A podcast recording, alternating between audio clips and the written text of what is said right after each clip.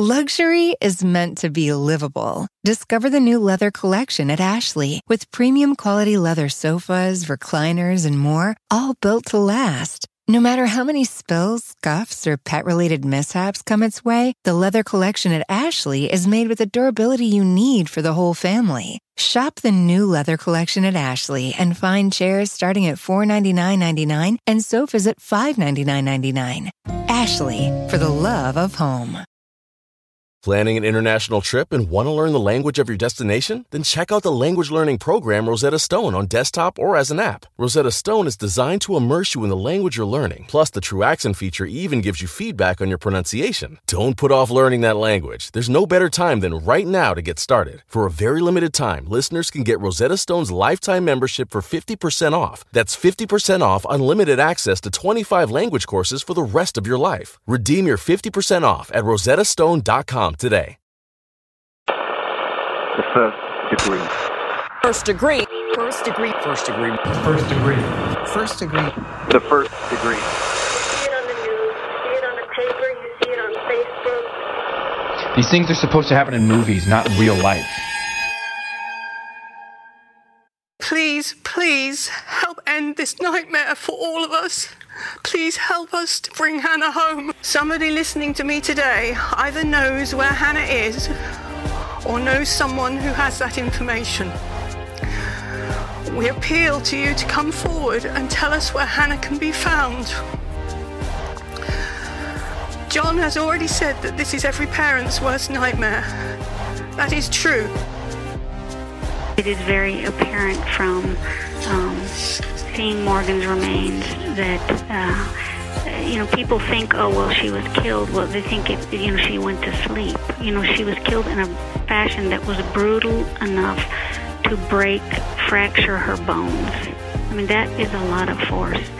I uh, was not able to see the soft tissue injuries because he threw her in a field to rot, and what was left for me was a skeleton. But I saw the damage that he ravaged on her skeleton. Yes, ma'am. He knows this community well. He's very familiar with this community. This is a homegrown predator, local boy.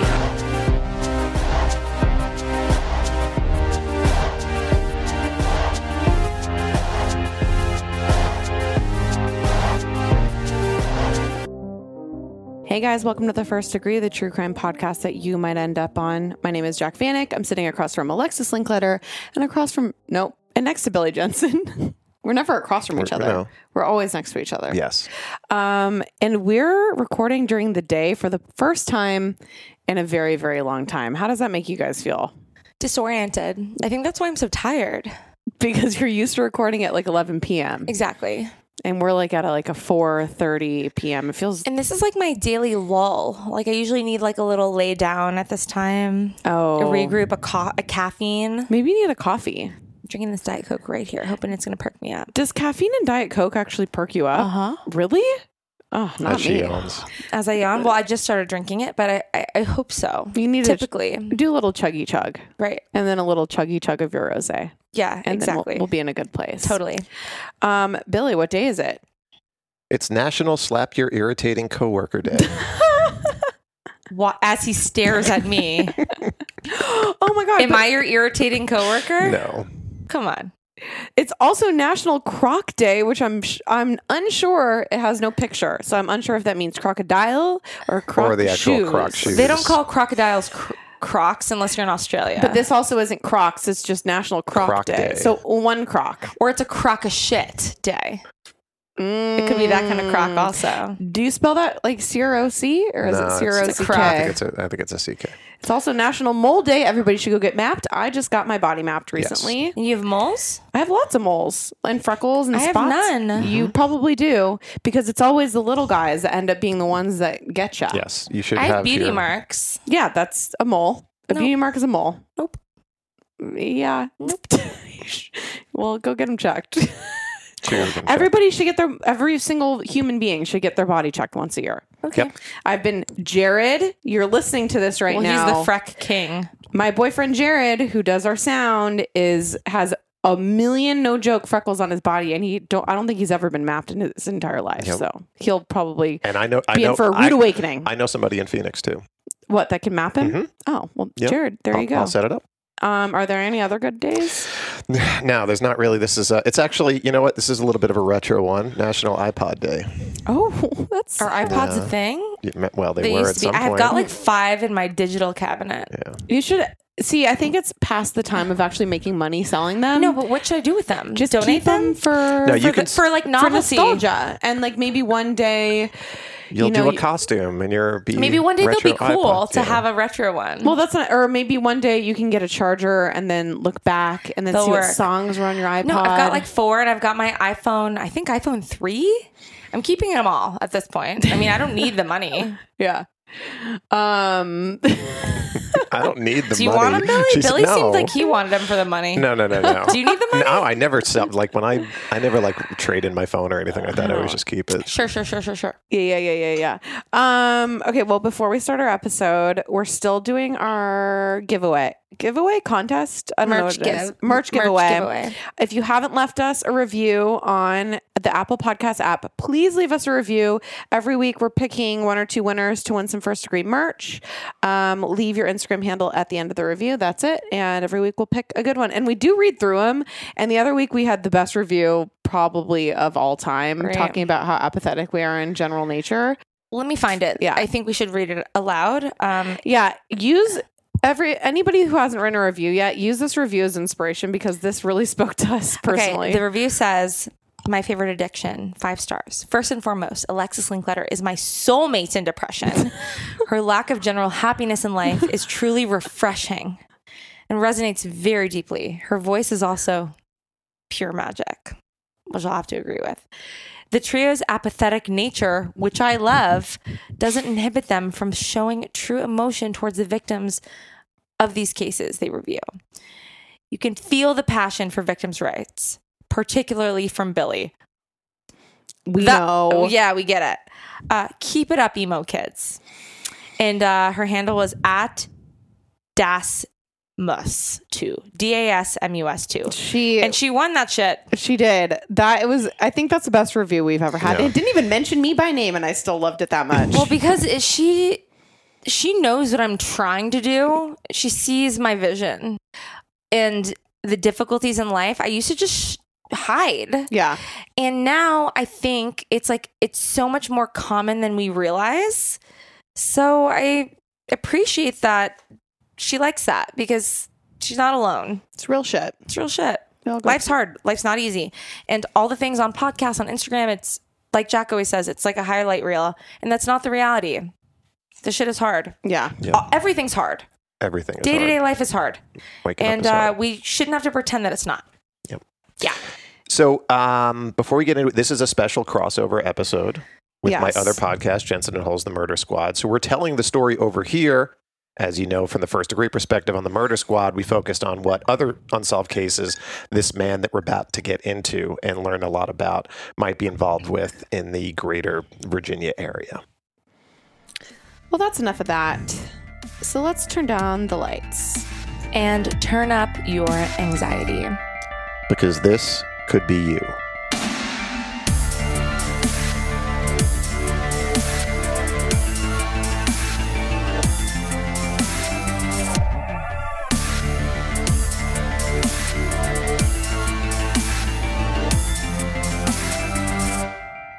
Jesse LJ Matthew is a name you may or may not know. As a high school student, Jesse, or LJ as we are going to be referring to him in this episode, was captain of the football team, as well as the wrestling team. And during his senior year, he won the award for having the most school spirit. Those who knew him in high school described him as always smiling, always positive, a loving teddy bear type who never once made a girl uncomfortable. But only one year after he graduated, he became a sexual predator who steadfastly escalated in his attacks, graduating to murder, essentially.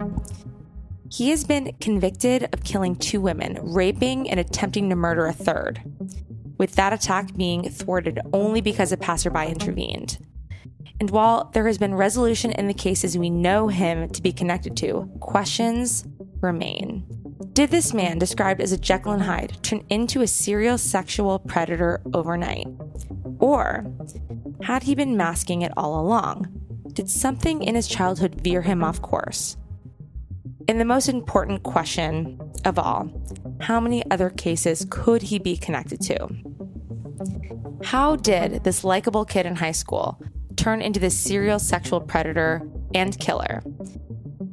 As with all cases like this, we must do one thing, and that is to go back to the beginning to find out. Our first degree connection today, we're going to introduce right off the bat. Saida was good friends with LJ in high school, and she was floored to hear that this guy she knew so well had been implicated in crimes that were so, so awful.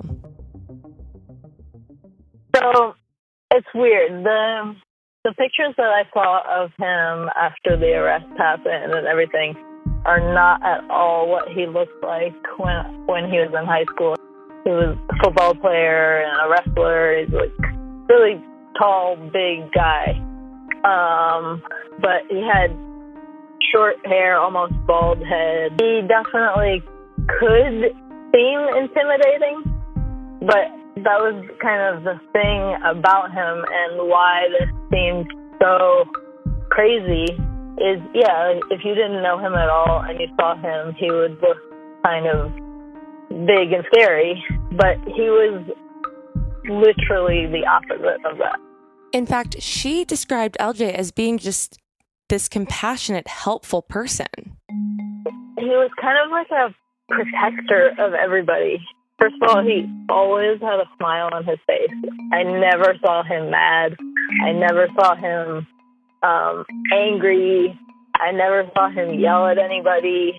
Like he was always smiling. He was always goofy. He was always goofing off with people, um, and just like a really warm, welcoming personality. I know you're probably wondering how he did with ladies at school. This is the one thing when I look back on it and when I try to think about anything that could have been even remotely close to a marker of somebody that would do these horrible evil things that he ended up doing. He's a good looking guy and very friendly and super nice and he had a ton of female friends. Like all the girls got along with him. But I will say to characterize somebody as constantly being in a friend zone, that was kind of how he was. He would, had a lot of female friends, but he didn't have girlfriends. My perspective on that, he kind of did that to himself, calling people his friend, and he was always like giving everybody hugs.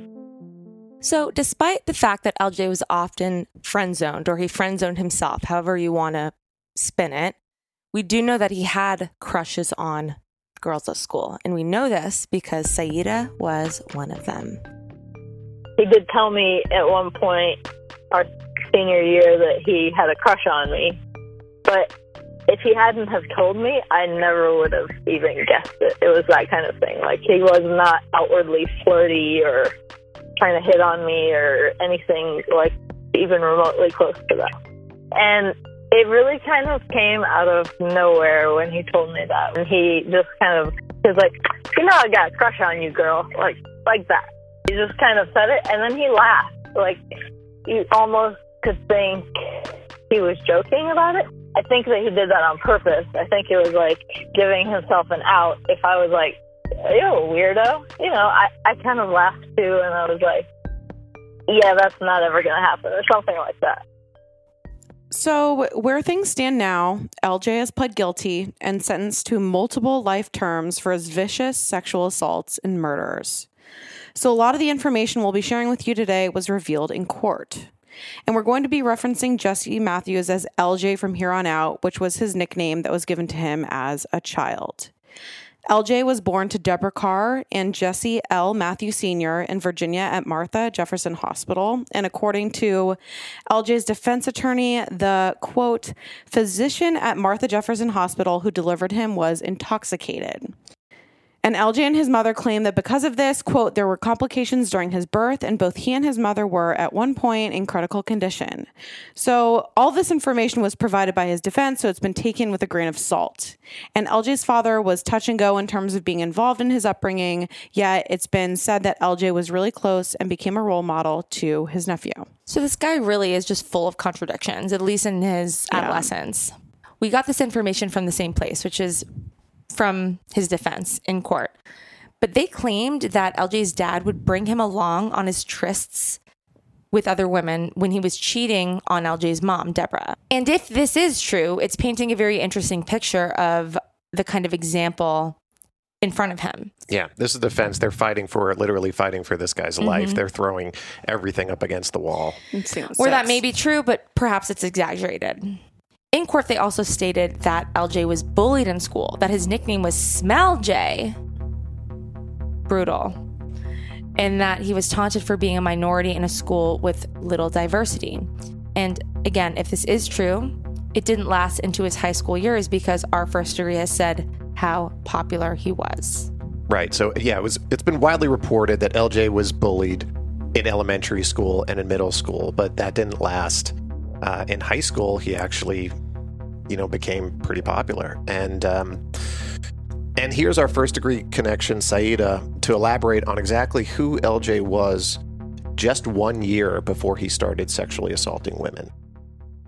I, I feel like this happens a lot when people commit crimes later on in life and they talk to people who grew up with the people and sometimes they say, oh, you know, I can't imagine that he ever would have done that or she ever would have done that. You know, they were such a friendly person. And whenever I hear that, I'm always like, yeah, right. There has to be some markers or some thing. But I can only speak personally. I legitimately never had a bad experience with him, and I never saw anybody else having bad experiences with him. I mean, like, legitimately, everybody that I have talked to since this, that I went to high school with, has said the same thing. And it's, it's weird. I, I know there are factors that go into people's personality changing. Um, I he did play football and wrestled. I don't know if he had one too many concussions. I can't put two and two together to see who he became. So this is a big man on campus, and he's stuck in the friend zone, Mm-hmm. and he's a hugger. He's a hugger. I Eh. mean, I feel what she was saying about him kind of doing it to himself, where Well, he, he called himself the, the friend and and set himself up sort of as this. yeah, he's like perpetuating his friend zoneness.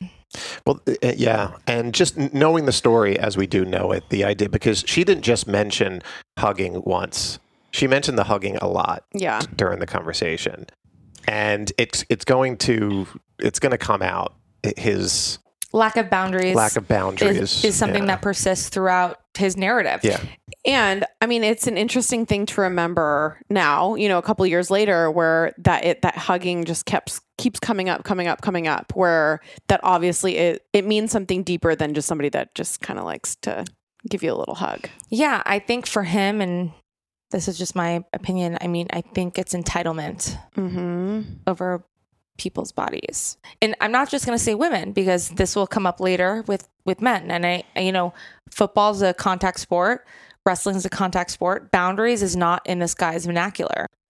All right, so throughout LJ's high school years, it's been said and widely reported that LJ's mother was highly vigilant about keeping LJ out of trouble because she really wanted him to succeed. She made sure he was home by curfew, made sure he stayed out of trouble. He was on sort of a tight leash, and she was kind of a, a helicopter mom in a lot of ways. And when you look at him in his high school years and you look at his accolades on paper and see what he'd been able to accomplish, it really seemed that her method had worked. And everyone believed this boy to be high achieving despite the odds because his upbringing was less than ideal. Friendly, loving. Everyone just believed this guy was going to be on the straight and narrow path to a successful future. And uh, Saida isn't the only person to feel this way. Everyone believed this guy to be on the trajectory towards greatness. I feel like I have a really, really, really good judge of character in general in my life. Like I've, I've very rarely been wrong about people, and to be that wrong about somebody, like to this day, is hard for me. It's hard for me to admit or really understand the meaning behind it. I want to think that it was something that happened after I knew him. And what's interesting is that Saida really describes LJ as being just helpful, as being sweet, being big and imposing, but generally using those things about himself for good. I, remember there was um, like a fire alarm that went off our first year at that school, and everybody was freaking out. And he like grabbed these two girls um, that were like small and kind of getting trampled by everybody and like lifted them up over his shoulders, like took them outside and dropped them back down. You know, it was like, I don't know, things like that he was doing all the time. He was always kind of just trying to help people and um, like he knew he was this big, strong, tough guy, so he was like always trying to do everything for people. Like if they couldn't reach something, he was like, "Oh, I got it." Or you know, when we were hanging banners for any school events, he was like the designated hanger of banners. um, and you know, he just like was constantly trying to uplift people and it's been alleged that one of his teachers predicted that LJ would never go to college, but that wasn't the case. He was offered a full scholarship to play football at Virginia's Liberty University. And by this time, he stood at 6'2 and weighed 270 pounds. But it's when he started at Liberty that things started to change. And a catalyst for that change isn't clear, but we can speculate. And so does our first degree. I have um, an issue trying to rationalize like was he just really friendly in high school and then something changed? Or was he always like that? It just never uh, he never you know took it any further or never was in a situation where he could take it farther than that. He was really good friends with a lot of girls and you know, it, it would seem like at some point he he would try to take it further and make somebody uncomfortable that didn't want him to do what he was doing or something like that. You know what I mean? And and that doesn't seem to be the case. Saida has a theory about this, and we should listen to her when it comes to the athletics portion because she's a professional jujitsu fighter for a living, and uh, she raises some really interesting points said, he he was just really a big, friendly personality. Like I think I have described him in the past, like a big teddy bear, and he really was. I mean, the two sports that he did are super aggressive sports, right? And football and wrestling. And he was captain of the, both of those teams, and he ended up winning state championships for wrestling he was really good at sports that he did, right? So I could almost see like somebody who was really deep into those sports and then didn't have that as an outlet, something coming out of them that had been repressed previously. I know that there's actually there's a lot of people that um, can get out a lot of issues that they have in their life through doing it. Like they can, they just go out on the mat and they get it all out training and then they're really friendly happy people the rest of the time. Whereas maybe they would be much more pent up and aggro if they didn't have that outlet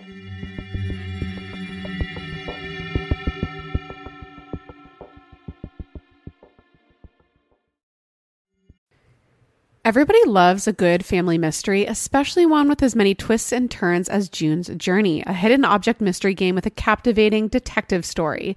So it's going to take you back to the glamour of the 1920s with a diverse cast of characters. I'm really feeling this because Lex and I both are really like into Gatsby stuff right now. So I am loving the vibe of this game. And you're going to step into the role as June Parker and search for hidden clues to uncover the mystery of her sister's murder. It's perfect for all of the firsties out there. There's mystery, danger, and romance as you search for hidden objects from the parlors of New York to the sidewalks of Paris.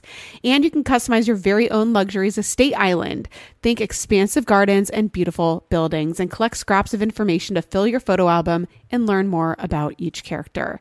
Can you crack the case? Download June's Journey for free today on iOS and Android. June needs your help, detective. Download June's Journey for free today on iOS and Android. Okay, so listen, we are busy ladies over here on the first degree, and when I have a moment of free time, I don't want to spend it grocery shopping. I want to spend it rotting on the couch and watching reality TV, and that is why I love Thrive Market. So, Thrive Market is a go to for all of my grocery and household essentials, and the convenience of getting everything online, then quickly shipped to my doorstep is such a huge time saver. So Thrive Market carries brands with the highest quality ingredients and sourcing methods. They actually restrict hundreds of ingredients across their food and cleaning categories. So you can go on their website and use their filters to suit any of your lifestyle needs. If you're allergic to a certain ingredient, if you just don't want to have it in your life, that's why Thrive Market is so awesome. So whether you're looking for organic snacks for your kids or low sugar alternatives or gluten-free pantry essentials, you can curate your own shopping experience with just a few clicks. I love this so much because I don't want to read every ingredient when I go to the grocery store. It's so easy to do it online, honestly, when I'm rotting on the couch. So join in on the savings with Thrive Market today and get 30% off your first order, plus a free $60 gift. Go to thrivemarket.com slash first for 30% off your first order, plus a free $60 gift. That's T-H-R-I-V-E market.com slash first. thrivemarket.com slash first.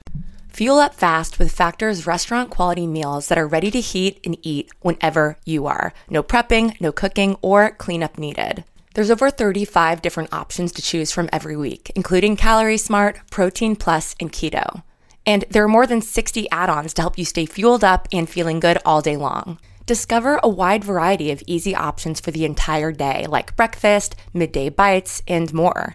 Get as much or as little as you need by choosing your meals every week. Get started today and get after your goals. Plus, Factor is less expensive than takeout, and every meal is dietitian approved to be nutritious and delicious. For me, I was really struggling to get enough protein. I always do. But Factor's meals are protein packed and they're so good. And it's so easy when I'm slammed busy working in the middle of the day to just have lunch right there, not needing to do anything except heat it up head to factormeals.com slash first degree 50 and use code degree 50 to get 50% off. That's code degree 50 at factormeals.com slash first degree 50 to get 50% off.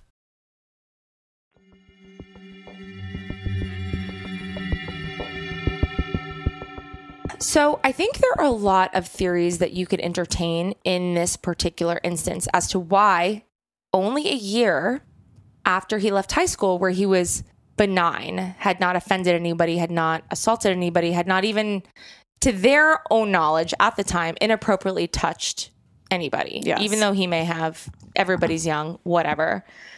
My theory is that we mentioned earlier that the mother, Deborah Carr, was hyper vigilant about keeping him in line. She did not want a son who was going to veer off the course of success. And she succeeded. He got a scholarship. He was the captain of the football team. Like we said, on Yeah. paper, he was doing great. Right. My theory is that as soon as he was out from under the thumb of supervision, he was in college, he was more uninhibited and that's when he started flexing that sort of predator muscle. I don't I don't know how else to explain it. Well, and um, I was talking about this earlier, but this is not the same thing at all, but maybe kind of mirroring like a super religious family where parents are raising you kind of in the same way where they're watching your every move and a lot of kids you know are very sheltered and once they kind of escape their parents are partying more and whatever completely different thing but same sort of concept They rebel. Yeah. As soon as they they go crazy once there's no supervision. Exactly. And I've seen a lot of friendships like this that super strict parents and it, it, went, it was as soon as when the lights went off, when the parents went to bed, these kids rebelled. They snuck out. They slept with guys. Um, drank the alcohol. drank the alcohol. That's the thing. Sometimes the more supervision you have, the, The more you like, wanna rebel. Exactly. Yeah. Uh, you know, and you see that a lot. I mean, how many times the people that we went to college with, and then they, you know, they, everybody is at your college. If it's a decent college, they all got good grades. They all did this, and then some of them just stopped going to school, and some of them had drug problems, and some, you know, that's we we are finally. This is our graduation point. We're under our parents' thumbs, no matter how good or bad our parents were, or how strict they were. I think that uh, coupled with our first degrees theory about her, uh, about his, you know, um, physical activity being, you know, such a big part of his life and having that sort of ramp down a little bit. And then the idea that he was this person that physical boundaries were not necessarily a thing that he understood. Right. And I think there is another side of that too, where in high school, we're in our comfort zone. We've been with these kids for four years, three, depending on if middle school and high school overlap. And if some high schools start at eighth grade, some start at nine, some start at 10. All I'm saying is we're very comfortable in high school. When we move on to college, it's very jarring for a lot of people. You don't have any of the same friends. You have an opportunity to reinvent yourself. And I think what we're talking about here between our first degrees theory, my theory, and all these other variables are all true. And there was some sort of culmination of all of Yeah. these that made him feel comfortable to start exercising his physical ability to assault people. Yeah, and and he was, and you wonder how because we're going to see how it escalated on, um, you know, d- during his actually on the night of one of his crimes, how how that um, the the boundaries kept breaking down as it, he went on through the night. But it'll be, uh, you know, knowing that he wasn't doing any of this, and she was in his circle of friends, knowing that he wasn't doing any of this, seemingly nobody had, you know, people talk in high school, people gossip in high school, people would have known if, if this guy was doing stuff. This wasn't You happening. think- Yeah, think. and she would have heard stories from somebody else. Like if there was something This weird wasn't going happening in high school. I'm telling you, this wasn't. Yeah. Yeah, I mean, there's always there always could could be an incident. You never know. Sure, but secretly, secretly, but it was but- not something but- that was outward and Yeah, It wasn't like he was had a- creepy he guy had a good that reputation. Yeah. Everybody loved him. Yeah. Right.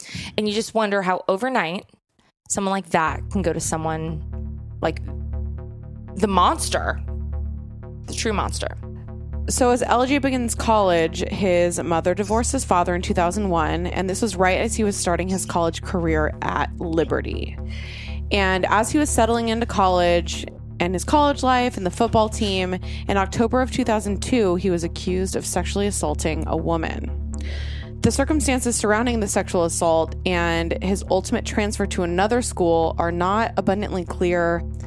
As we all know, universities problematically tend to keep these things hush hush. And I don't think that it was even the, the new university had no idea. Correct. And uh, we're going to get into the particulars about that later. But he did, in fact, transfer to a second university, which was the Christopher Newport University in January of 2003. And uh, they had no idea of the sexual assault allegations. And um, it wasn't long until more allegations followed him. Within 11 months, these two sexual assaults occurred at these two universities. So, and it's just like in the first case, LJ left the football team, he left the school, and no charges were filed in either case. And he was accused of, of two sexual assaults very similarly at two universities over the span of 11 months. Yeah. And the police were involved and investigated each report, but in neither incident was a criminal case brought against him because um, they didn't, you know, his his uh, victims did not want to testify against At him. least, At I least that we from in the from what we first know. one. In the first one. In the first yeah. one, I know the the woman in the Liberty case did not want to. Uh, I'm also not sure if she was given the opportunity. That may have been just like news report Right. rhetoric. I hope she was given the option to, We- we- but absolutely. it happens all the time that people don't. Yeah. All right. So, so it's one thing that the that the assaults or, or the accusations um, aren't part of a criminal complaint. It's another thing that that they don't show up on his record, and they don't even show up on his student record or his transcripts. So, when you think about all the things that can that can pop up on somebody's transcript, these didn't pop up on them. So uh, this university is thinking, okay, we've got this new football player, and then we can just take him in. And then he goes and he does the same same thing. Right. And while he was in college, LJ had a relatively serious girlfriend, though. He actually got a girlfriend. And, um, you know, he actually confides in this girlfriend uh, about his troubled childhood, which will actually come into play later on in this episode. All right, so LJ has been accused of two sexual assaults at this time, but he's still walking the streets as a free man. And in 2005, on September 24th in Fairfax, Virginia, a 26 year old woman who has only been identified as RG in court proceedings was walking home from a grocery store at about 8:30 p.m. when she was attacked as she walked up the steps to her home on Rock Garden Drive. She was grabbed from behind and pulled to a patch of grass right in plain view of, neighbor- of neighboring homes. Her head was slammed into the ground, she was hit in the face repeatedly, and her attacker wrapped his hands around her neck and choked her as hard as he could. She was then raped, and as she screamed for help, her attacker spoke into her ear and said, I will kill you if you scream again. Let me do this, and I will let you go. Right. And thankfully, RG kept screaming despite the threats. And I read one report that she said she could feel his breath on her neck as he was threatening her. And it just gave me this very visceral reaction to what she was going through. And it's just awful. So she continues to scream despite being threatened to be killed. And her cries were blood curdling. And a woman who lived nearby heard RG's desperate cries that night. Her husband looked out the window and saw the two of them tussling on the ground. The woman's purse was left on the sidewalk in front of a row of townhouses. And RG was in and out of consciousness at this point when a car's headlights lit up the area, flashing her attacker right in the face, which prompted him to get up quickly and run. And when the driver saw what was happening, he stopped, he intervened, he saved her life. And RG barely survived her attack. A rape kit was done with local police, but the DNA collected from under her fingernails didn't match anybody in their database. She was able to work with police to develop a composite sketch of her attacker, but police had no luck locating him. LJ, at least for the time being, had gotten away with raping a woman in plain sight. This attack completely devastated RG, and she was so rattled from the experience that she returned to her home country as soon as she was strong enough to do so. So it's in 2007, two years after the attack on RG, that LJ starts driving for cab companies. He gets his permit to operate a taxi cab in the Charlottesville area at this time. And while I was looking up information on this case, I started going down sort of a Reddit research rabbit hole. And I found something interesting. This one user called Much Lifestyle said, I lived in Charlottesville for two years and had his number, meaning LJ's number, in my phone. He used to give out his number to passengers, girls most likely, to call him directly and skirt the cab company dispatch. Didn't think much of it because I did the same with a couple of other cab drivers. This was all pre Uber days. In college, also, I definitely rode alone with him part of the way home, at least one night, and this sent chills up my spine. This uh, welcomes a conversation about the tact of this particular predator because LJ's decision to become a cab driver, I think, was deliberate. Yeah. And it sets him up for multiple opportunities per evening to be alone with a woman. And depending on the other variables of the evening and the characteristics of this woman, he may have been able to be, hey, I want to victimize this one, not that one. And cab drivers, it's much different than our present day uh, comfort with with Uber, where it's like, hey, if I get murdered, I can't undo that, but at least my phone is tracked where I have gone and Yeah. who I was with, so at least they'll catch them really quick. Yeah. Um, and this wasn't happening at this time. He could just, my understanding, and, and based on a bunch of things I read about him, you could turn the GPS off on your cab if you were off. Yeah. Uh, so I think selectively, if he's like, hey, I'm not charging the cab company for these hours, I can just be a cab driver, Yeah. uh, collect money if I want. Um, offer free rides if I want in exchange for XYZ. And this is important to note because it comes into play soon. Yes. It's, a, it's an incredibly calculated choice for him to do. And Sure. I, I- it definitely wasn't an accident. Right. So fast forward to October 17th, 2009, and Metallica is on tour, and they were playing a show at the John Paul Jones Arena, which is located on the campus of the University of Virginia in Charlottesville. Morgan Harrington was a 20 year old Virginia Tech student, and she went to the concert with her roommate, Amy Melvin, as well as Amy's sister, and another friend from James Madison University. Morgan um, dro- picked up the group uh, fr- from that university, and but she wasn't going to drive that night because she was going to drink. So she gave her keys to um, to one of her friends, and that night she was wearing a black T-shirt of the metal band Pantera, a black miniskirt with black tights, and knee-high black boots. And Morgan and her friends were waiting for mm-hmm. Metallica to come on when at around 8:10 p.m. Morgan became separated from her group of friends. And according to her friend Amy, Morgan left before Metallica took the stage at all and Amy wasn't exactly sure why that Morgan had left. But Morgan somehow ended up outside the venue and the security guards denied her re-entry to the concert. And we know this is because she didn't have a, her ticket stub, Her right? ticket stub was in, yeah, and it was, and this was actually a little bit of a controversy because there was a um, talk of the, was it the policy of the the uh, the concert hall to not let people in after they've gone out into the parking lot, maybe smoked weed or something like that, and they were getting a lot of flack for that. But um, on Murder Squad, we talked to Gil, her mom, and she said no, it was because the ticket wasn't You know, it would have been someone that night. Do you know what I mean? It would have been someone. Yeah. And we can't blame a policy. We can't blame this. Businesses have to do things to protect their liabilities. We can't blame a policy. I mean, he was going to pick someone. And that's also a pretty normal policy to not let people re-entry into a concert. Sure, but it, but she didn't even have a ticket. She didn't even have proof that she had been in there in the first place. though. Right. You know what I mean? And even if she did, like, that's Yeah. what I'm saying. Even if she did, a lot of concerts Yeah. don't let you back in. Yeah. Like, Even you can't leave if and their enter. policy was crazy, he would have picked someone. Mm-hmm. Right. And nobody deserves. Nope. No. Exactly. There's one person to blame in this case. It's him. Right. Okay. So witnesses saw Morgan outside between 8:20 and 8:30 p.m. and she ended up calling her friends and say because she couldn't get back into the venue. She Yeah. was Correct. she was done. She's not seeing Metallica. Yes. And she ended up calling her friends and she'd said that she'd find a way to either meet back up with them afterwards or she'd find a way home. And remember, Morgan's car is still at the venue.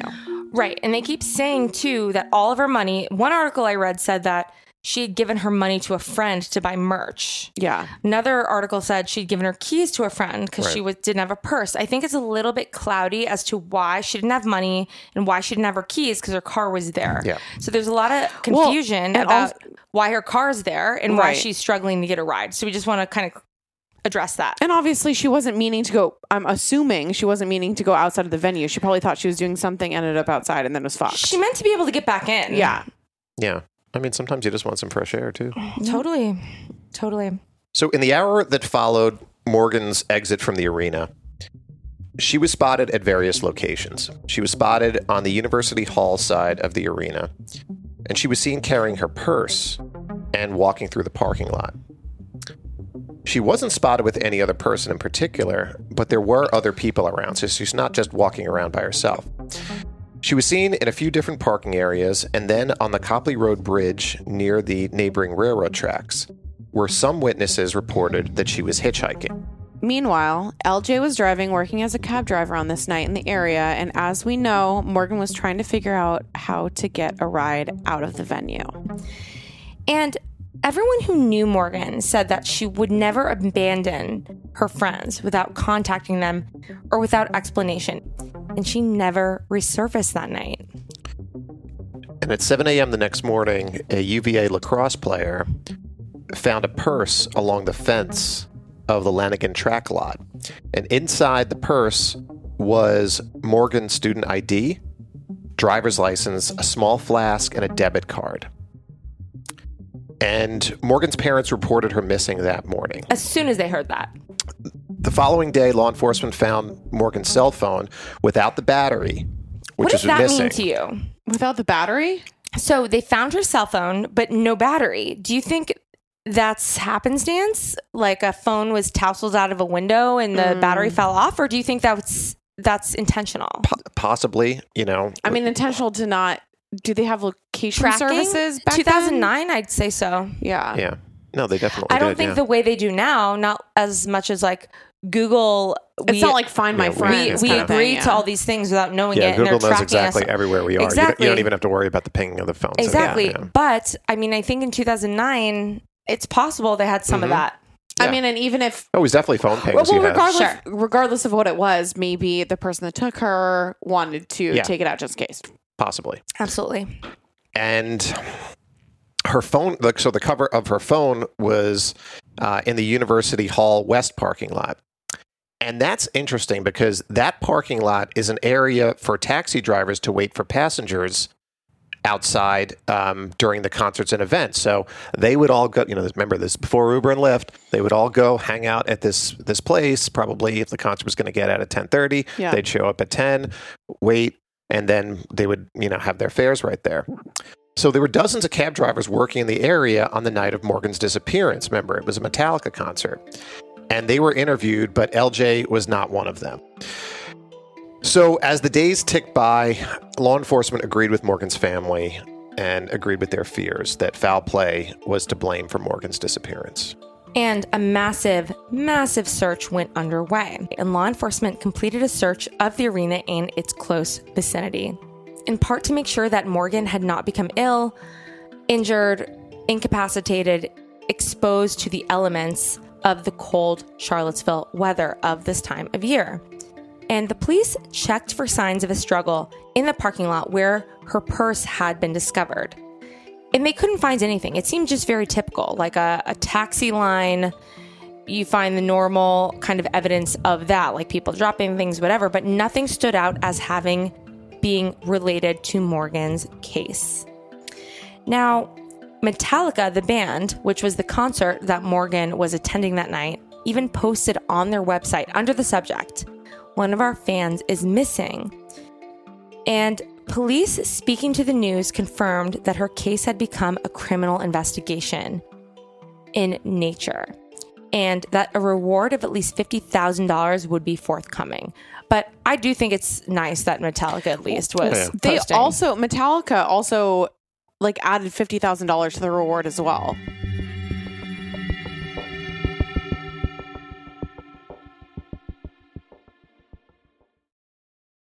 So, if you're a super busy person and you don't have time to go to the gym, or maybe you just don't even want to go to the gym and work out in front of a bunch of different people, you need to check out the Alo Moves app. I'm obsessed with this app. So, it makes it easy to keep your wellness routine on track because they have everything in one place. There's yoga, there's Pilates, fitness classes, mindfulness, self care tips, healthy recipes, and so much more. So, either you're a beginner or you're an advanced person, Alo Moves has the flow or class that will fit your schedule. Their classes range from five minutes to an hour, depending on what you're feeling that day. So even if you only have five minutes, you can just get some movement in. I used Alo Moves all during the pandemic. It was amazing. Like I was on my yoga journey and I was obsessed with it. So you can find stress relief with meditations, affirmations, face yoga, gua sha, dry brushing, and journaling for those quiet moments, even if you don't really want to get a workout on. And when it comes to sleep, it's just important as fitness and nutrition, and they've got you covered with Alo Moves. So unlock your personal wellness routine with Alo Moves. Go to and use code FIRST for an exclusive 30-day free trial and enjoy 20% off an annual membership. That's alomoves.com. Code FIRST, A-L-O-M-O-V-E-S dot com, code FIRST. Luxury is meant to be livable. Discover the new leather collection at Ashley with premium quality leather sofas, recliners, and more, all built to last. No matter how many spills, scuffs, or pet related mishaps come its way, the leather collection at Ashley is made with the durability you need for the whole family. Shop the new leather collection at Ashley and find chairs starting at $499.99 and sofas at $599.99. Ashley, for the love of home.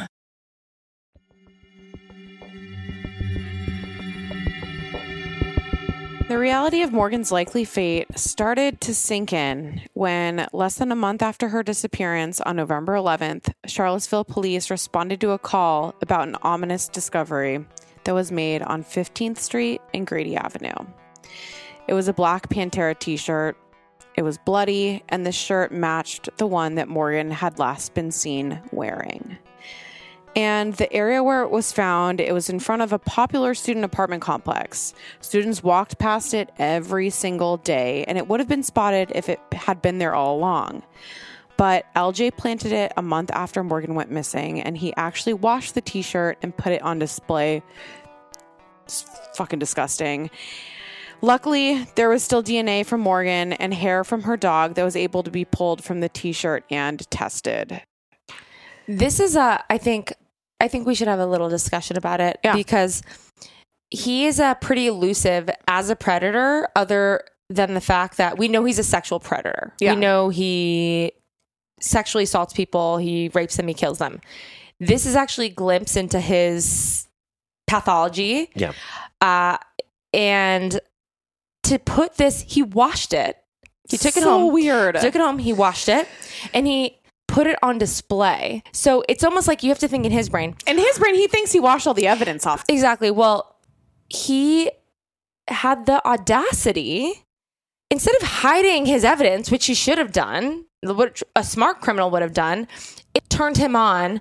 This taunting aspect did Yeah. something for him. And it's really interesting too because before he had all the earmarks of somebody that just wanted to be in the shadows. This is what he was doing. He was he went out and got a um, you know he sexually assaulted um, uh, two women.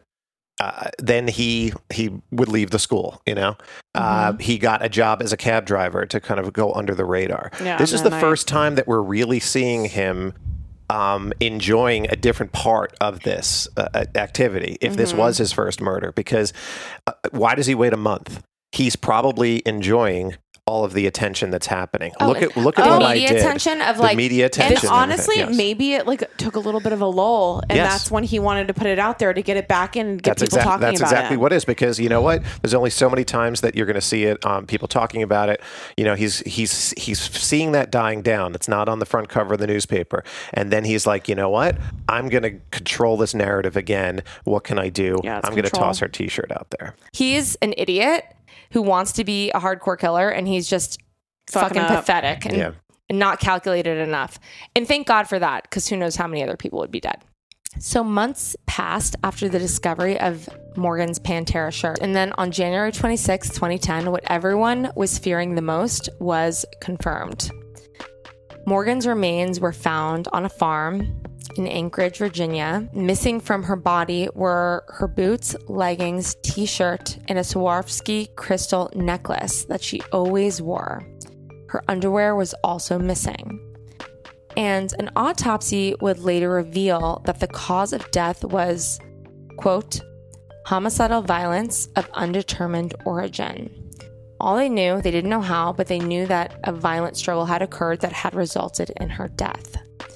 She endured a spinal fracture on her upper left arm, two green stick rib fractures, and a skull incised fracture.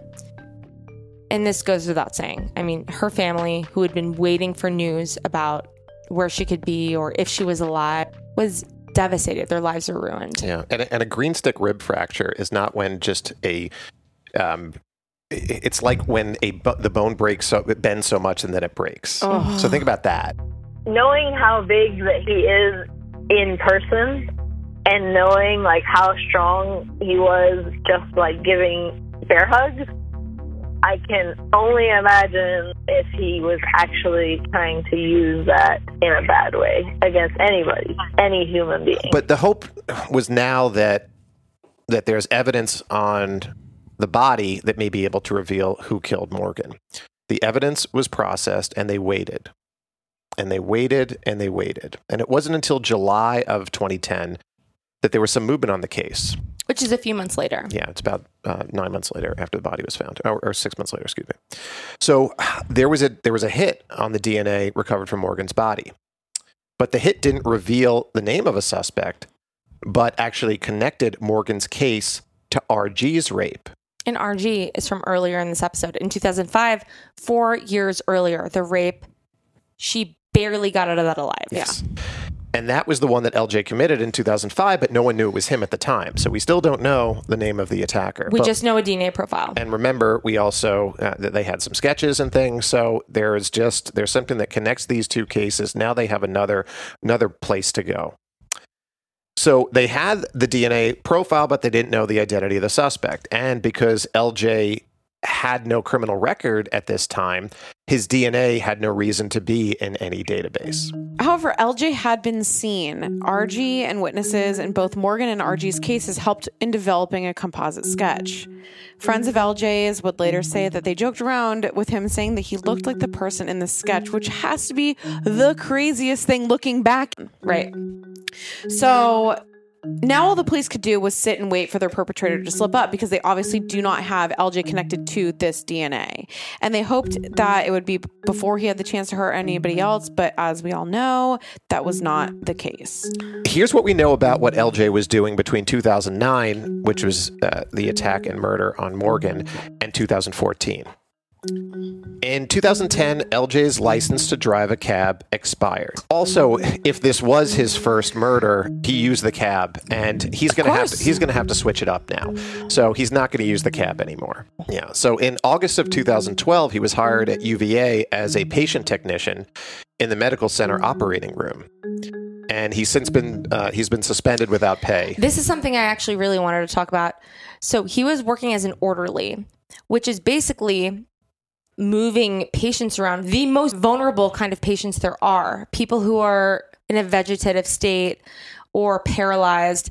And I just think between him being a taxi driver and him being an orderly, they're the two most kind of uh, jobs that you exert the most power Yeah.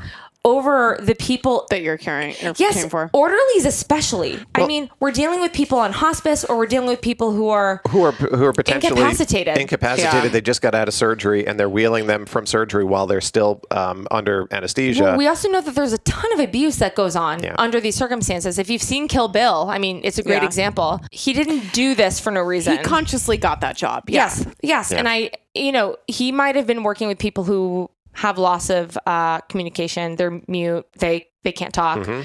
We may never know what kind of damage he caused there, Yeah. but I'm sure it was something. So in August of 2013, he started working as a part-time volunteer with the football team at the Covenant School in Charlottesville. Oh, good. Chil- children now. Yeah. Great. Perfect.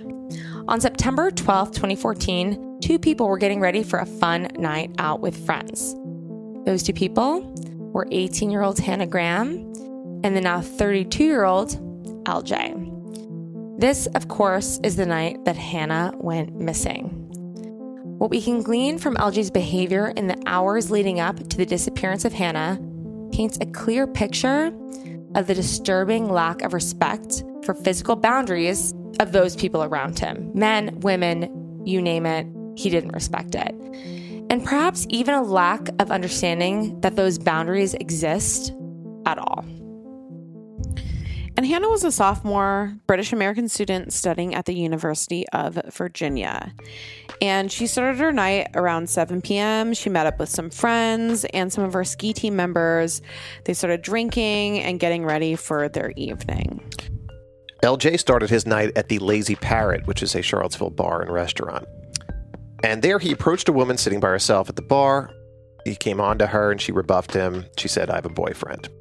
But he didn't care. He said, What's your phone number? He told her that she had great lips. He grabbed her hands. And the woman gets so uncomfortable that she actually sits on her hands to stop him from doing this. This happens too much in life. Like, this is too familiar to me. Oh, yeah. Of guys just coming onto you at bars and you're like so obviously putting them off and they won't stop. But meanwhile, Hannah and her friends, they finished getting ready to go to this place called Fig, and it was a restaurant near the university. Fig was hosting a ski team function that Hannah and her other teammates were going to that night. She arrived, she mingled, and then she got bored and wanted to move on. So she and her friends left Fig at around 11 p.m. to go to a party in Charlottesville. Right. And it's it's at 1118 that LJ was on his way to the downtown mall in Charlottesville to uh, bar hop. And these two places where Hannah is mingling with her friends and partying is not far from where LJ is bar hopping. Yeah. And when we say mall, it's not a shopping mall. It's like an It's more like outdoor a strip. yeah, it's a strip. Yeah. Sure. So at this point, he's at a bar called Rapture. There, he buys multiple rum cocktails and he's getting his night started. And at this point, Hannah is at the house party, but she doesn't want to stay long. And she leaves that one with a friend to head to another different apartment party nearby. And as you do when you're having a fun night out, she keeps drinking and she's getting a little tipsy. There's nothing wrong with this. No, we everybody does it. Right. At 11:30, LJ hits the Blue Light Grill. He buys two drinks in two separate transactions at 11:39 and 11:57. Then seemingly out of nowhere, he grabs a man who is also at the bar. He holds him down in a wrestling hold so forcefully that he pulled the man's hamstring, leaving this man limping for days. Right. And once he was done wrestling with this guy, he turns his attention to two beautiful young women. And without warning, he picks them up without their consent and throws them over his- shoulders. Then he begins to dance side to side with the women up on his shoulders while they're trying to convince him to let them down. Okay, so LJ has these women who he doesn't know up on his shoulders against their consent. And he finally puts them down, but he continues to make unwanted contact with them. And he t- he starts talking to them with his face uncomfortably close to each of theirs. He touches their backs, their hair, their legs, and touches their faces until one of them finally just yells, "Cut it out." And so now it's midnight. Hannah's intoxicated and wants to go home, and she didn't feel well and was tired and sleepy. One of Hannah's friends at the party walks her outside, and she turns down she turns down the offer for the friend to walk her home, and she just ended up leaving on her own. And this was the last time that Hannah was seen alive by any of her friends. So now it's 12:10 and LJ moves on to a bar called Tempo. And we will return to this bar, so remember the name of this bar. Inside the bar at 12:18, he buys 3 house bourbons. He then runs into the same women he saw at the previous bar, the women he had hoisted up onto his shoulders. The same ones he'd made uncomfortable. He commences in harassing and touching these women inappropriately again.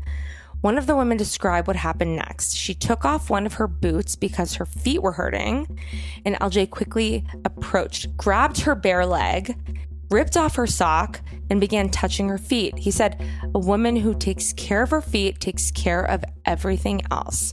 She protested, she slapped his hands away, and she said that he looked at her in a crazy way when she demanded that he stop touching her. So about a half hour later at 1245, Hannah is spotted walking past McGrady's pub, which is at the in- intersection of Grady and Preston Avenues. And the bouncer that was working the door at the pub noticed her walking by once and then she turned around and passed by him again. And he observed that she was impaired and asked Hannah if she was okay or needed help. But Hannah replied that she was okay and she didn't need help. And then she left walking east on Preston Avenue. LJ's next move was a return to the Rapture.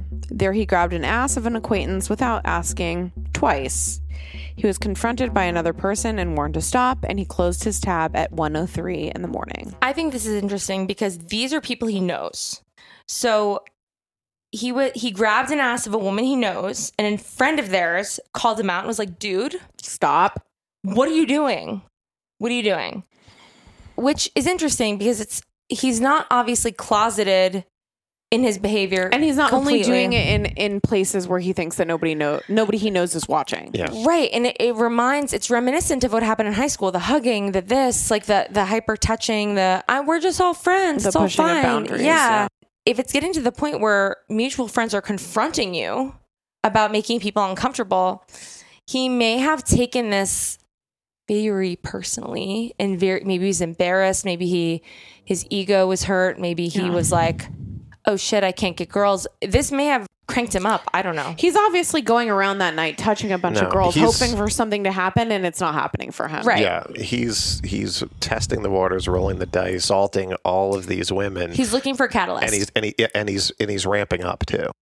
So, meanwhile, Hannah had been exchanging text messages with all of her friends, and she was well liked. She had many people who were actually concerned about where she was this night.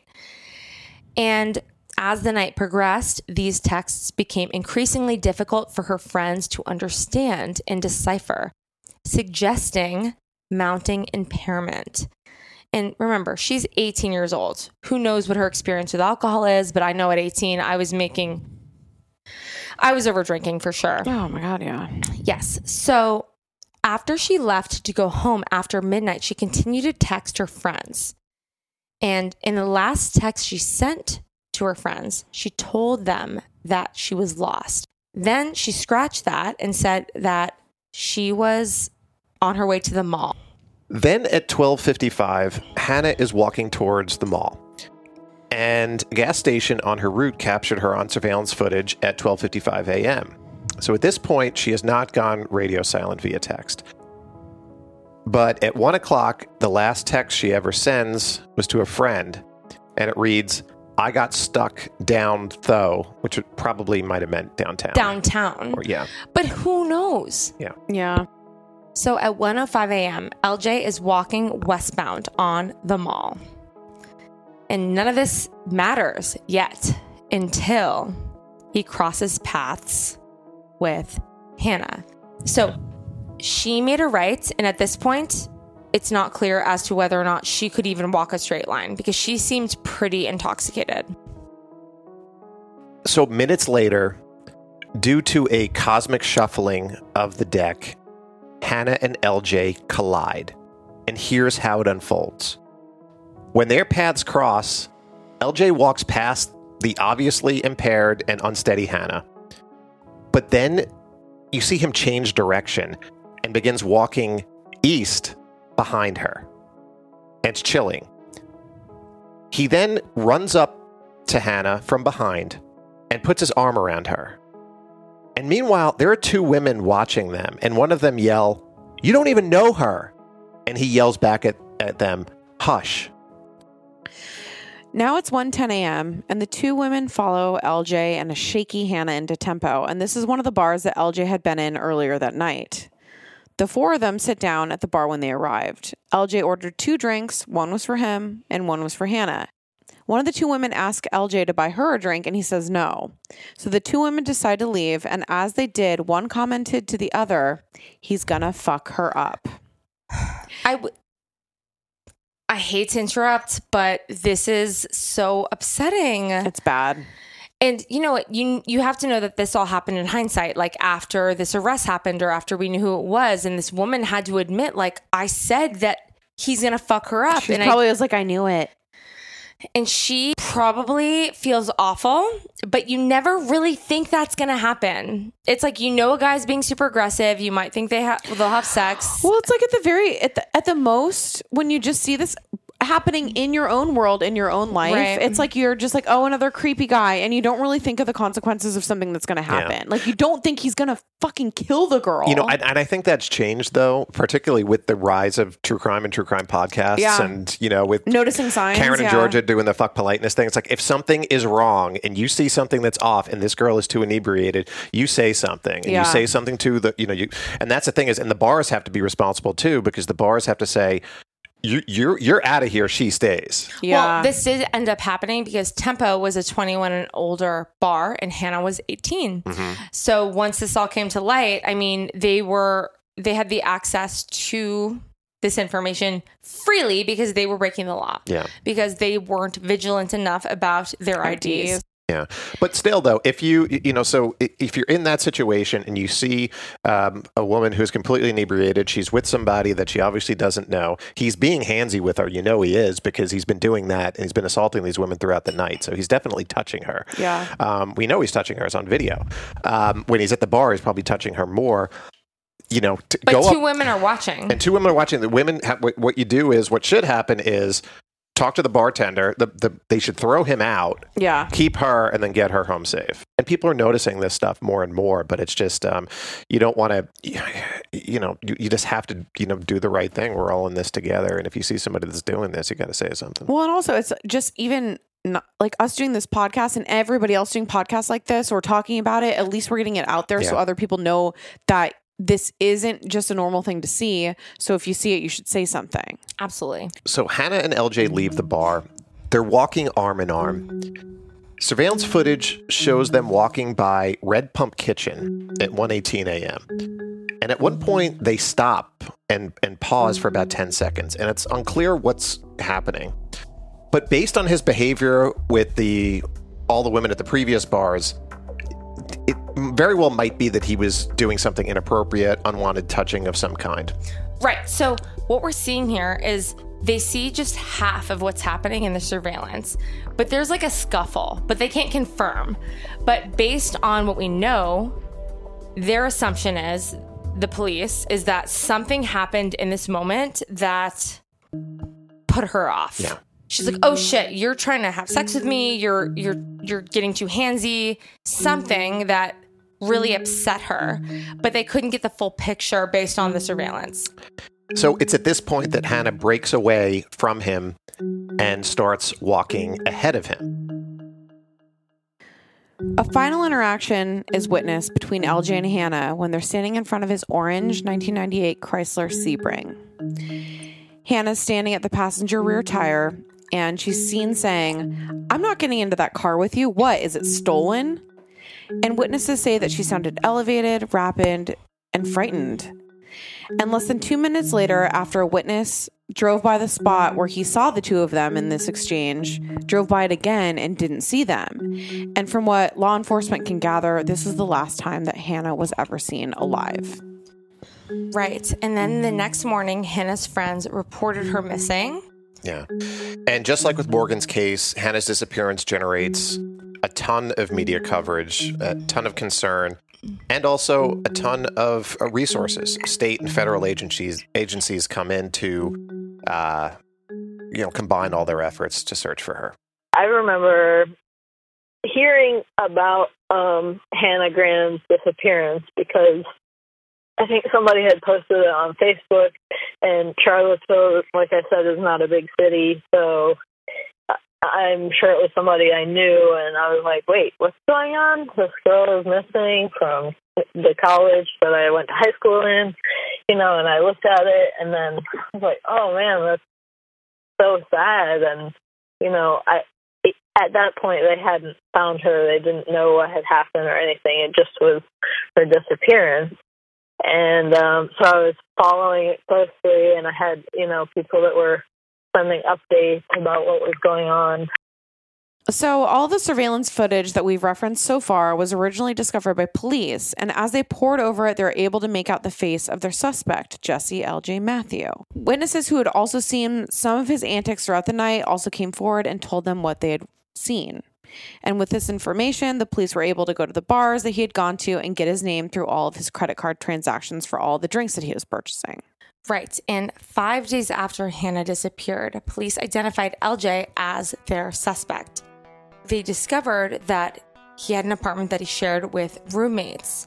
And there was a really interesting thing that I read that a police officer said, like, listen, if he has roommates, we know she's dead because the only other alternative is that she's being held. Right. But because there were people sharing his home, Mhm. he knew that was off the table. And suddenly it was just one of these things where they just, they, their heart sank. The search of his apartment revealed a cell phone with a missing SIM card and took a number of things from this apartment to be tested. They also took his car for forensic testing, and a pair of stained shorts were found on the floor of his room. And there was also a stain on the left front thigh area of these shorts. Forensic examiners eventually determined that that stain contained both LJ's sperm and Hannah's DNA. And they also found that her DNA in his car on the passenger side door. But at this point in the story, we know this now, but they didn't know this then. DNA testing takes time. And they just kind of had to take the test swabs and wait to see what would happen. And they couldn't really indict him on these charges Yeah. until they knew for sure. Yeah, so he's walking free at the moment, and he's not being cooperative at all. He wouldn't even give them his cell phone to the police when they asked his cell phone number. He was like, "No, I'm not giving you my cell phone number." And but then he actually has the gumption to ask if he can get his passport out of his car before they towed it, and they said no. Um, meanwhile, his family is is pleading with him to do the right thing, and uh, his aunt later told Charlottesville detective that she and her family were were trying to get everything they could do, possibly do, uh, to urge him to tell the truth. LJ's family planned to have a family meeting, which included LJ, so that they could convince him to do the right thing and talk through the whole situation with him. But the morning the family was set to meet, LJ's mom, Deborah, woke up and found that her son was gone.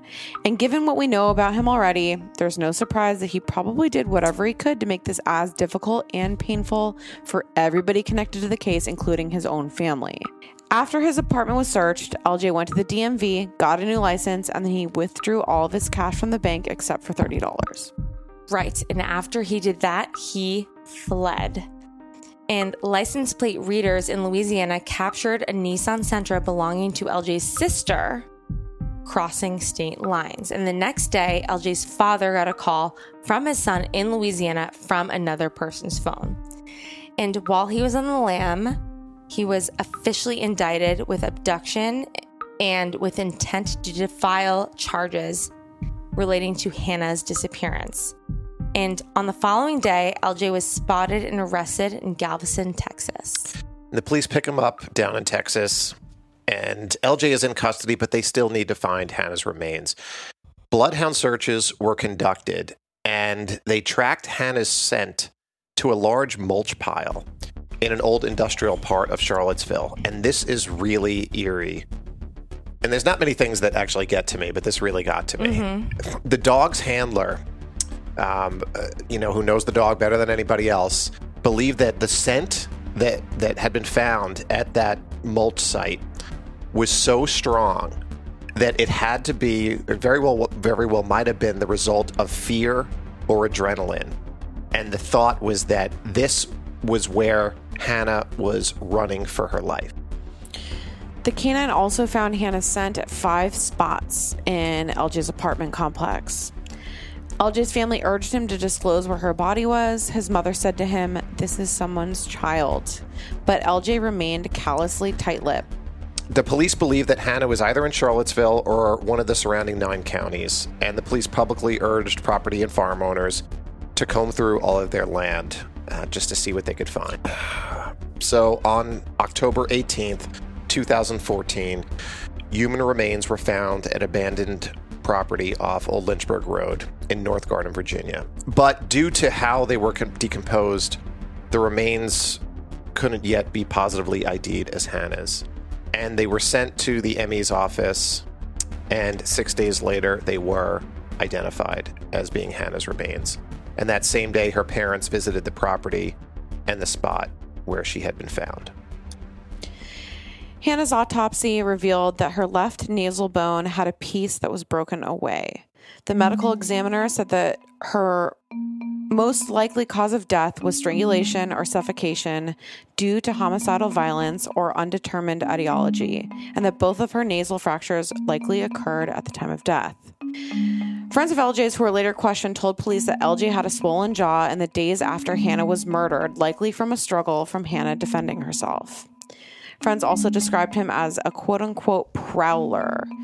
And they said, which is not to say he was looking for a victim, but looking for a girl who was already compromised a little bit, maybe to improve his chances.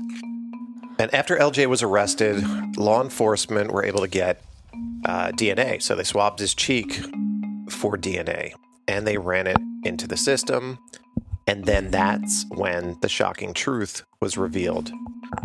He was the one responsible not only for Hannah's disappearance and murder, but also Morgan's 2009 murder and the 2005 sexual assault of RG in Fairfax, Virginia. When they named him as a suspect, I remember just being shocked, like sitting there and reading it, and I I read it like four times, and we all just kind of were in shock. We didn't know what was going on, and we were like, that can't be true.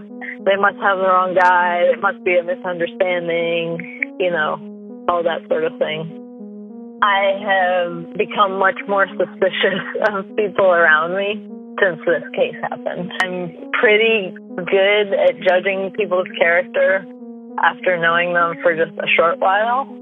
And to have misjudged somebody's character that strongly, um, like, I'm going to be honest. There were people in high school that if they had become serial killers, I would not be shocked. I'd be like, yeah, I can see that. But yeah, to be so wrong about somebody and then to find out like these horrible, horrible things that he did to girls, but very easily could have been me. It's terrifying. LJ was a serial offender and a serial killer, and now the pieces are coming together. Since his capture, he's been referred to in the media as a modern day Jekyll and Hyde. And in addition to the DNA, LJ's cell records indicated these long lapses of activity around the time of both of these murders. Police were able to access phone records of the taxicab company that he drove for in 2009 during the time of Morgan's abduction. They connected with several of the witnesses who rode in LJ's cab, and one of the witnesses remembered seeing Morgan standing near where she exited the cab, and she actually spoke to Morgan about her t shirt. Right. So this puts Morgan with LJ. And another witness who took a ride with LJ the night before Morgan was murdered said LJ asked her, this is the night before Morgan was murdered, asked her for oral sex when LJ realized that this woman didn't have enough money for cab fare.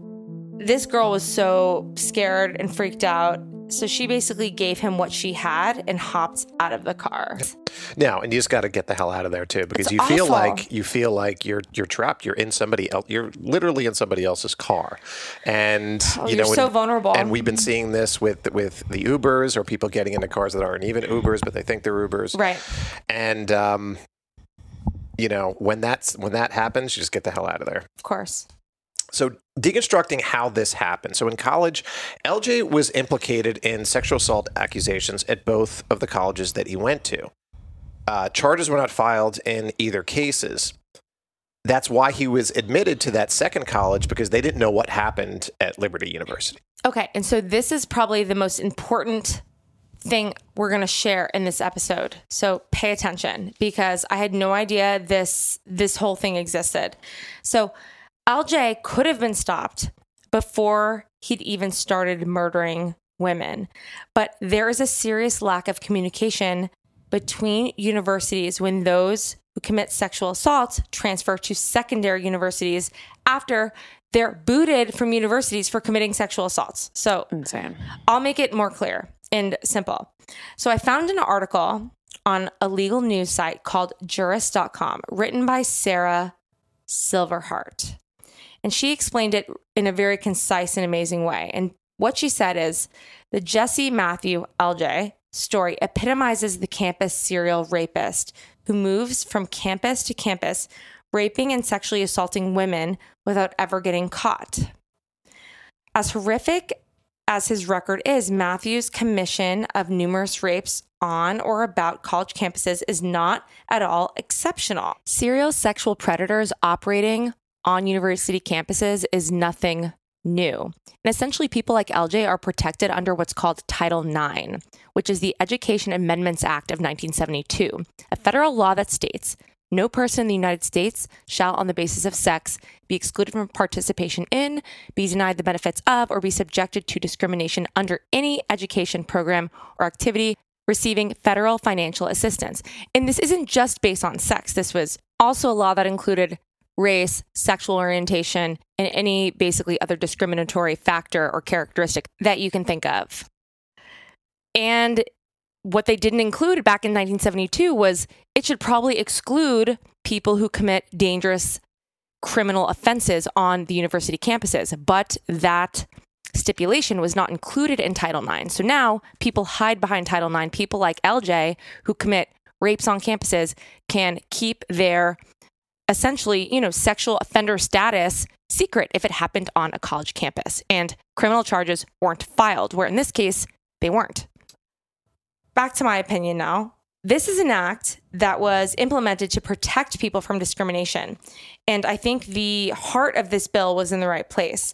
But I feel that sex offenders, such as LJ, have managed to bastardize this very good law by using it as a loophole to continue to rape people and transfer transfer schools without having to disclose any of their records.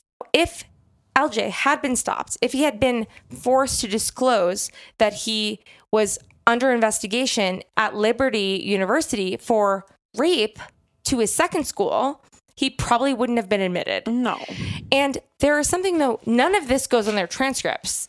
And there is no system like there is in state police, federal police that that mandates that these disclosures occur on transcripts. So that's that's where this all happened. If he had been called out after his first sexual assault in Liberty in 2001, maybe no one would have died. It's really sad. It protects criminals in the same way that it protects what the what it meant to do, uh, which was protecting minorities and protecting um, uh, women for getting into these universities. This law hasn't been updated, so what was originally meant to protect civil liberties has now been exploited to protect those with a criminal record because there's a weird loophole. Well, and the thing is, this is obviously a conversation that is happening now all over the country. And this is probably s- such a massive reason why. Because, I mean, I didn't know about this until today. Of course. So it's like, why the fuck does this keep happening? And why can these kids keep transferring around and doing the same thing over and over again? It's so sad. Had he been stopped here, Hannah would be alive and Morgan would be alive. That's all. Yeah, but very well somebody else might have been dead. Or, I mean, I mean, if it, or well, he would have been prosecuted yeah, if he would have given, but yes, he would have been prosecuted for and that. not but, he yeah. wouldn't have killed anyone. Who knows? But it's very disturbing. So LJ faced charges in RG's 2005 rape case first, and he took an Alford plea after first pleading not guilty, and then he changed his plea mid-trial. He was facing charges of attempted capital murder, sexual penetration with an object, and abduction with the intent to defile.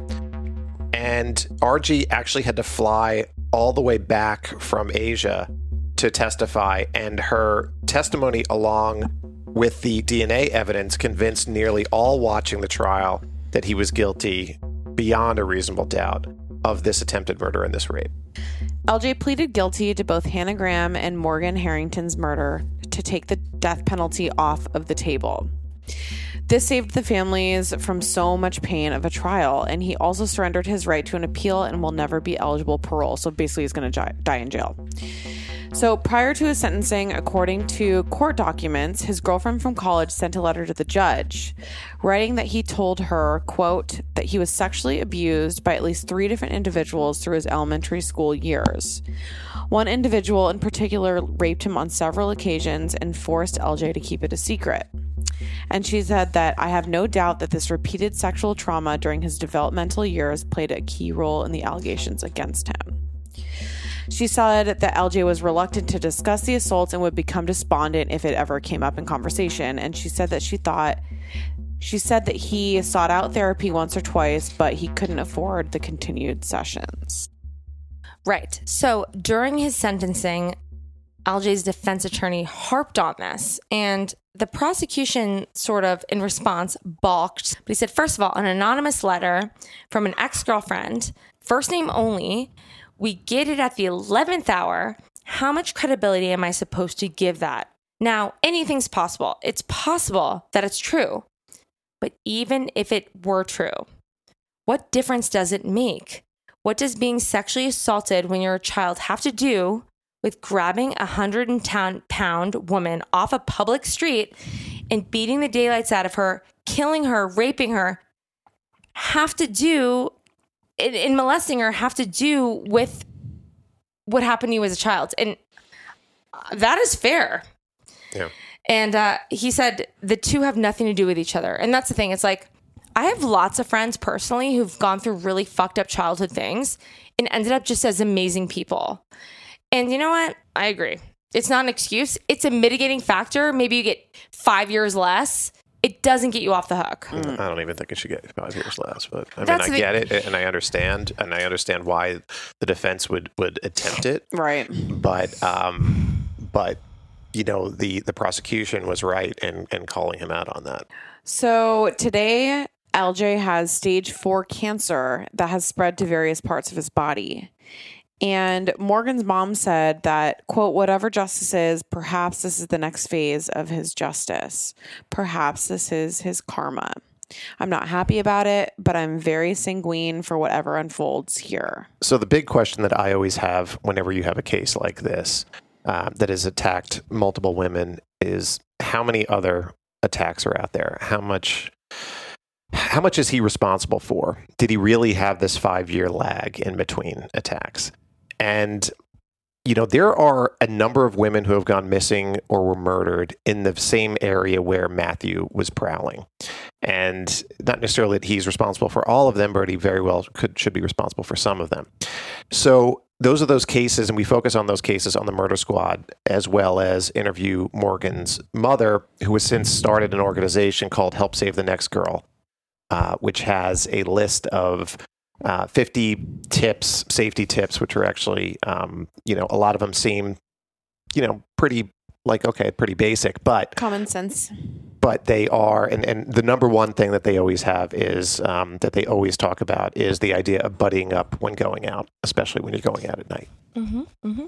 It doesn't matter how safe we are. Sometimes we are put in situations that are out of our control. So I don't want anyone to feel obligated to be like, how do I be safer? Sociopaths are just out there. They might Yeah. just live your life, do your best, um, follow your instincts.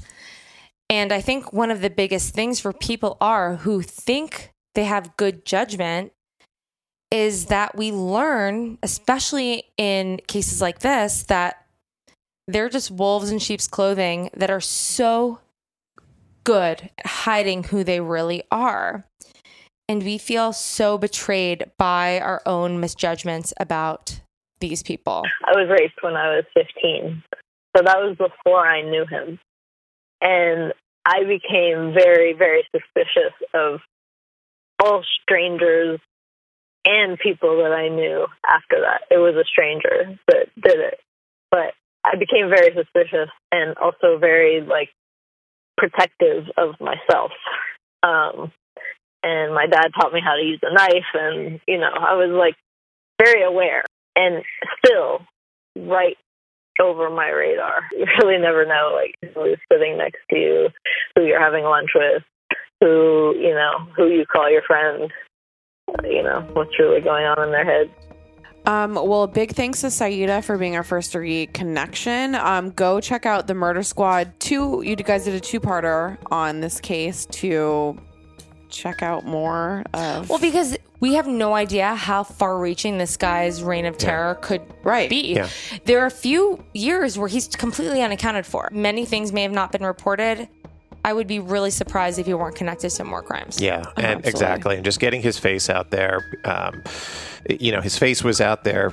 You know, when the when the case started, but there's more people that might be able to see him and remember him and have done done stuff with him. So, and then also there there's other cases that uh, from that area that we that we focus on because those still need answers.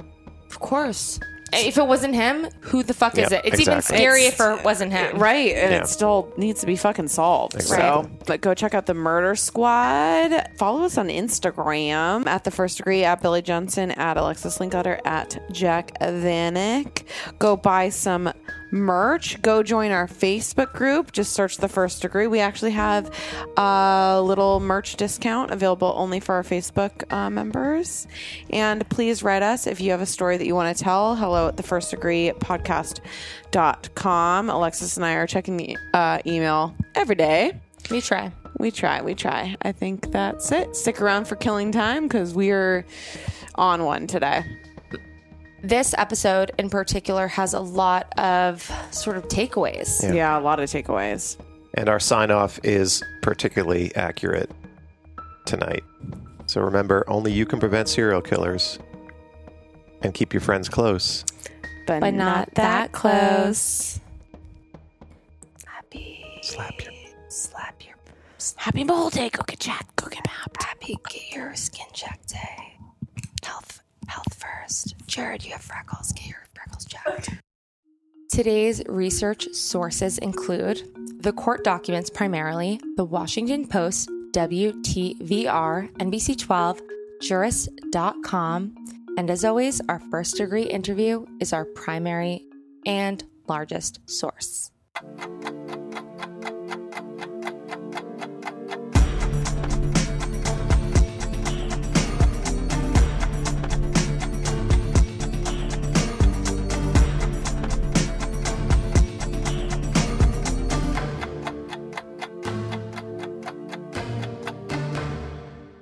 All right. Welcome to Killing Time. Still need to figure out a better intro. The Killing but Time here we- is the better intro. You know what my mom did tell me the other day? She's like, I don't like the Killing Time. Really? She's like, well, she said she liked Killing Time. There you go. Well, you know, you're her daughter. Yeah. Mm. So everything I do is May, perfect. I love you, but you're it's bias that you can't see. Fine. That- No. Should we do a poll killing- on our Yeah, Facebook killing group? time is cleaner. It is. But the killing time is more uh, severe. It's poetic. yeah, I love it. it's not going to happen. Mm-hmm.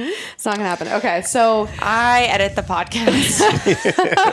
so In fact, I'm going to take all of those. yeah, in. yeah, yeah, yeah, yeah. Um, it's gonna be the the the Yeah, killing yeah. time it'll be a remix. remix. remix. Um, okay, so for this episode of Killing Time, I decided to like Google, you know, interesting questions to ask somebody to get to know them because we know each other very well, but our listeners don't know us, and we might have some weird um, thoughts about things. Sure.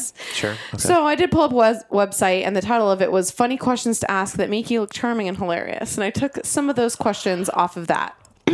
so these are all random. If you guys don't like them, we can skip ahead. okay. Because I gave Billy some practice questions, and he was like, "These suck." Well, I'm glad uh, when I was busy, you guys worked through some of the nonsense, Yeah. so we didn't have to waste as much time. Yeah. Well, Billy just basically said that my ideas weren't good. No. Did you? Oh. a little bit. Okay. Um, I'm gonna start with um this one's good. What part of a kid's movie completely scarred you? I'll I'll go first. Go. I'll go after you. Uh, Poltergeist with the uh, Oh, That with is his not a kids movie. his the fa- tree. Is that Oh. a kids movie? I watched it as a kid. It was rated PG. It was. Yes. Okay, the part of Poltergeist that scared me is when he was looking in the mirror and his face started peeling off. Remember that part? Mm-hmm. Yes. That that was my part. But I think that the tree and then the clown, particularly all the stuff that they did to that that poor uh, little kid. I don't. Yeah. What happened with the tree? The tree, like, kind of like um, came alive, and then the clown strang- tried to strangle him. And actually, while they were filming the movie, the clown was like a, it was like a mechanical thing, and it was strangling him so much that his face was turning blue.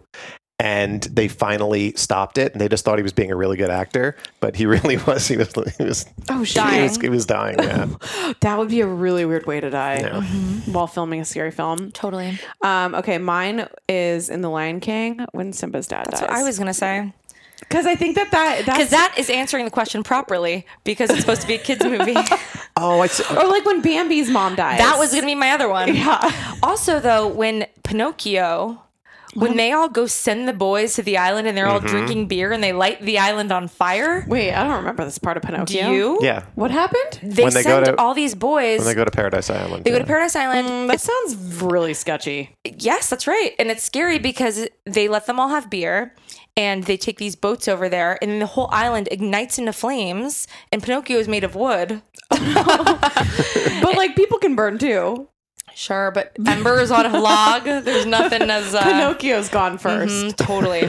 so uh yeah, Simba was going to be mine and then the next one was going to be Bambi and then Pinocchio's the next one. That Pinocchio, that seems like a very like, is it like a Jeff, Jeffrey Epstein island vibe? Yeah, Well, it's supposed to be sort of like a hedonistic type of island type of thing um, Mm. that they were going to, and it was a it was a morality tale of like if you if you're going to act like a jackass, then the kids turn it. They literally turn into donkeys. So um, Yeah, the problem is, is, is I understand what you're saying. You're talking about kids' movies. Growing up in my generation, we were sort of like the lost Disney generation of good movies. It What was kind after movies? because Disney passed away, um, and then in the 70s and 80s, before uh, Jeffrey Katzenberg, uh, you know, got into Disney and started making Lion King and Little Mermaid and all the really good stuff, there was a whole lot of really bad Disney movies. So I had to deal with Herbie the Love Bug, which didn't necessarily. Is that a car? Yeah, yeah, that was the car one. Um, not not even the Lindsay Lohan one, like the one before that. Right. Uh, and um, Worse than the Lindsay Lohan movie. yeah, like the Rescuers was like th- those are the kind of you know ones that we got we had. Speaking, this is actually very relevant. Uh, Hocus Pocus. Do you remember when the witches capture the kids and they're in cages and the witches are stabbing them with pitchforks? Mm-hmm. And they turned that other boy from the 1700s into, Into that cat, cat. yeah. That was pretty terrifying.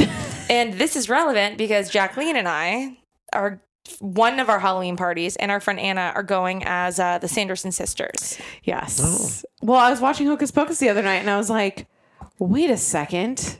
This is perfect for my best friends and I. Why have we never thought about this costume before? Because I knew who I would be stuck with. I know Alexis is so pissed. Because our friend Anna has red hair, and I knew she was like, "Ooh, I'll be Sarah Jessica Parker," and I was sexy like, "This doesn't really do anything for me because I'm not, um, I don't look like her." Is all I'll say. So I'm gonna do a modern version where Are you going to wear the wig? no, but I'm gonna wear a brown wig and. It's gonna be modern. I just don't share the same physical characteristics as her, but I had a feeling that I would get that one to be. talking about Bette Midler's character. No, No. that's gonna be Anna, the brunette, who's like kind of a a derp. She's like at like everything she does. Yeah. And I just knew that would be me, even though that's the farthest from me. I know, but it, you'll do a sexy, fun version of it. Yeah, totally updated version. It'll be great. But that movie was really scary, especially when they're singing that very haunting, might I say, song. Like the come little children. ah," And all the children like zombies are walking towards them to be have their life sucked out of them. Yeah. It's pretty terrifying. It, it is weird that like when you watch movies when you're a kid and you think it's the Scariest. scariest thing ever, and then you watch something as an adult and you're like, oh my god. Do you know what? I just remembered the, the one of the ones that scarred me. The original cartoon version of Lion the Witch and the Wardrobe Mm. when they when they shave the lion like and, and like Oh. yeah. I don't think You I saw the original. part? I read Oh, the yeah. book. I and it was so like sad, and you know, it's a that's a whole Christ metaphor, and eventually he comes back and everything. But that, I hadn't that considered part, that, but I believe you. I also hadn't considered. I I watched that before I was too. yeah, young I, to I read that. I read that in middle school. Like that's like the Narnia yeah, Yeah. fran- franchise. franchise. uh-huh. Yeah, it's good, but I didn't read too far into any of those metaphors. Of course. Shave the lion. Wait, what other what other movies? What other Disney movies were in your childhood? They're just it just there was a lot of live action ones. Um, Fantasia was dark. Yeah, but that was a Fantasia little bit before me, but that was great. You know, yeah, Dolly did a whole um like a short film with Dolly Walt Disney. who? Salvador Dali. Salvador Dali. Oh, right. Not, not Dolly I thought Parton. you said Dol- I thought you meant Dolly sorry. Parton. I was like, No. wow, was it like a western? was it like Fievel Goes West with a Dolly Parton crossover? no, Salvador Dali did like a short film with Walt Disney that did. never got Yeah. released. Where is it? I don't. I think that they maybe they released it like after he I think died it's or around. something. It's around, yeah, yeah. but they never like um like actually released it No, out to the public. Salvatore Dali is like this weird bridge between good and evil that is so fascinating. Oh yeah, because I mean Disney is good. I think a lot of people would say and love Dali. Black Dahlia shit, all that mm-hmm. surrealist art. That was all mm-hmm. Dali inspired. It's just this fascinating, like a kind mind sees Dali as this like beauty, and other And there's a lot minds of Other minds would just be like, yeah, I, Yeah. Can, I can use this from. It's like a Rorschach test Yeah. for for for just deviance or not. Yeah. No, Absolutely. somebody can see it and they can see the, the dripping Beauty. clock. So they can see, like, oh, that's beautiful. It's talking, telling me about time and how it goes. And somebody else can say, wow, this person It's is seeing into my soul. Uh-huh. And I, I'm, I'm going to use this to, in my next crime. Yeah, or like you look at it from like a Freudian perspective, and it's like, of course, everything goes back to sex, and for him, Mm-hmm. it's like the loaves of bread and the melting clocks, and the, mm-hmm. it's like everything elephants was yeah. Wait, what is sex? What what is the sex that? You've never What? had sex with a loaf of bread? Oh, so you know the, the Dali Museum that I went to outside of Barcelona. On the outside of the museum, it literally had loaves of bread stuck. Like there was thousands of pieces of. He had loaves of bread in all of his artwork, which I never realized until recently. Until I went And to. what does it mean for him? I don't remember what it was. It was something about. It's something about Well, the yeast and the, the yeast ye- rises. No, but I it's don't- something- know. no, I'm it just is making that something up. about- No, no, but the thing is about bread is that I mean, bread is the body of Christ as well. So it's kind of like Right. maybe flesh or I don't remember what it was. But, interesting. But it, yeah, I don't know. But no, Dali's very polarizing, and people do whatever they want with him. Uh, it, and Lord knows what his work actually meant. I mean, each piece to him, but yeah, people run wild with that shit. I mean, people could bastardize the Catcher in the Rye. You know, people Well, could bastardize it. Of course, yeah, Uh, uh, uh, Bread wrote Salvador Dali in 1945 has always been one of the oldest fetish. How do you say that word? Wow, I can't even say that. what Fetishistic. fetish? fetishized. like fetish. Yeah, it's fetishized, but it's fetishistic. And obsessive subjects in my work, the one which I have remained the most faithful. Yeah, but what does it Faithful mean? to bread. Well, maybe he's like an there's American a- Pie there- dude and wants there- to stick his dick in the bread. No, loaf. there's there is Probably. that. You were right the first time before you went naughty and did that. It was the Eucharist is definitely involved. the with body it. of Christ thing. Yeah. I'm full of, you know, I don't give myself enough credit. Full knowledge. It's just that innate knowledge that you have. Dink. Ding, ding, ding. That and eggs. He always uh, put eggs in all of his work. hmm What are you reading? I'm just reading this thing. Yeah, eggs. He got eggs as well. Yeah, he's, Homicides. he was All. I right. loved him. Um, all right. Do we have enough killing time? Sounds good to me. 10, 1038. 1038 is good. All right, so Well, we killed go some eat some. time. Go, go- we killed some time. We ate some bread. That's showbiz, baby. oh, God. Bye. Yeah. Ta-da. Showbiz. All right. Luxury is meant to be livable. Discover the new leather collection at Ashley with premium quality leather sofas, recliners, and more, all built to last. No matter how many spills, scuffs, or pet related mishaps come its way, the leather collection at Ashley is made with the durability you need for the whole family. Shop the new leather collection at Ashley and find chairs starting at $499.99 and sofas at $599.99. Ashley, for the love of home.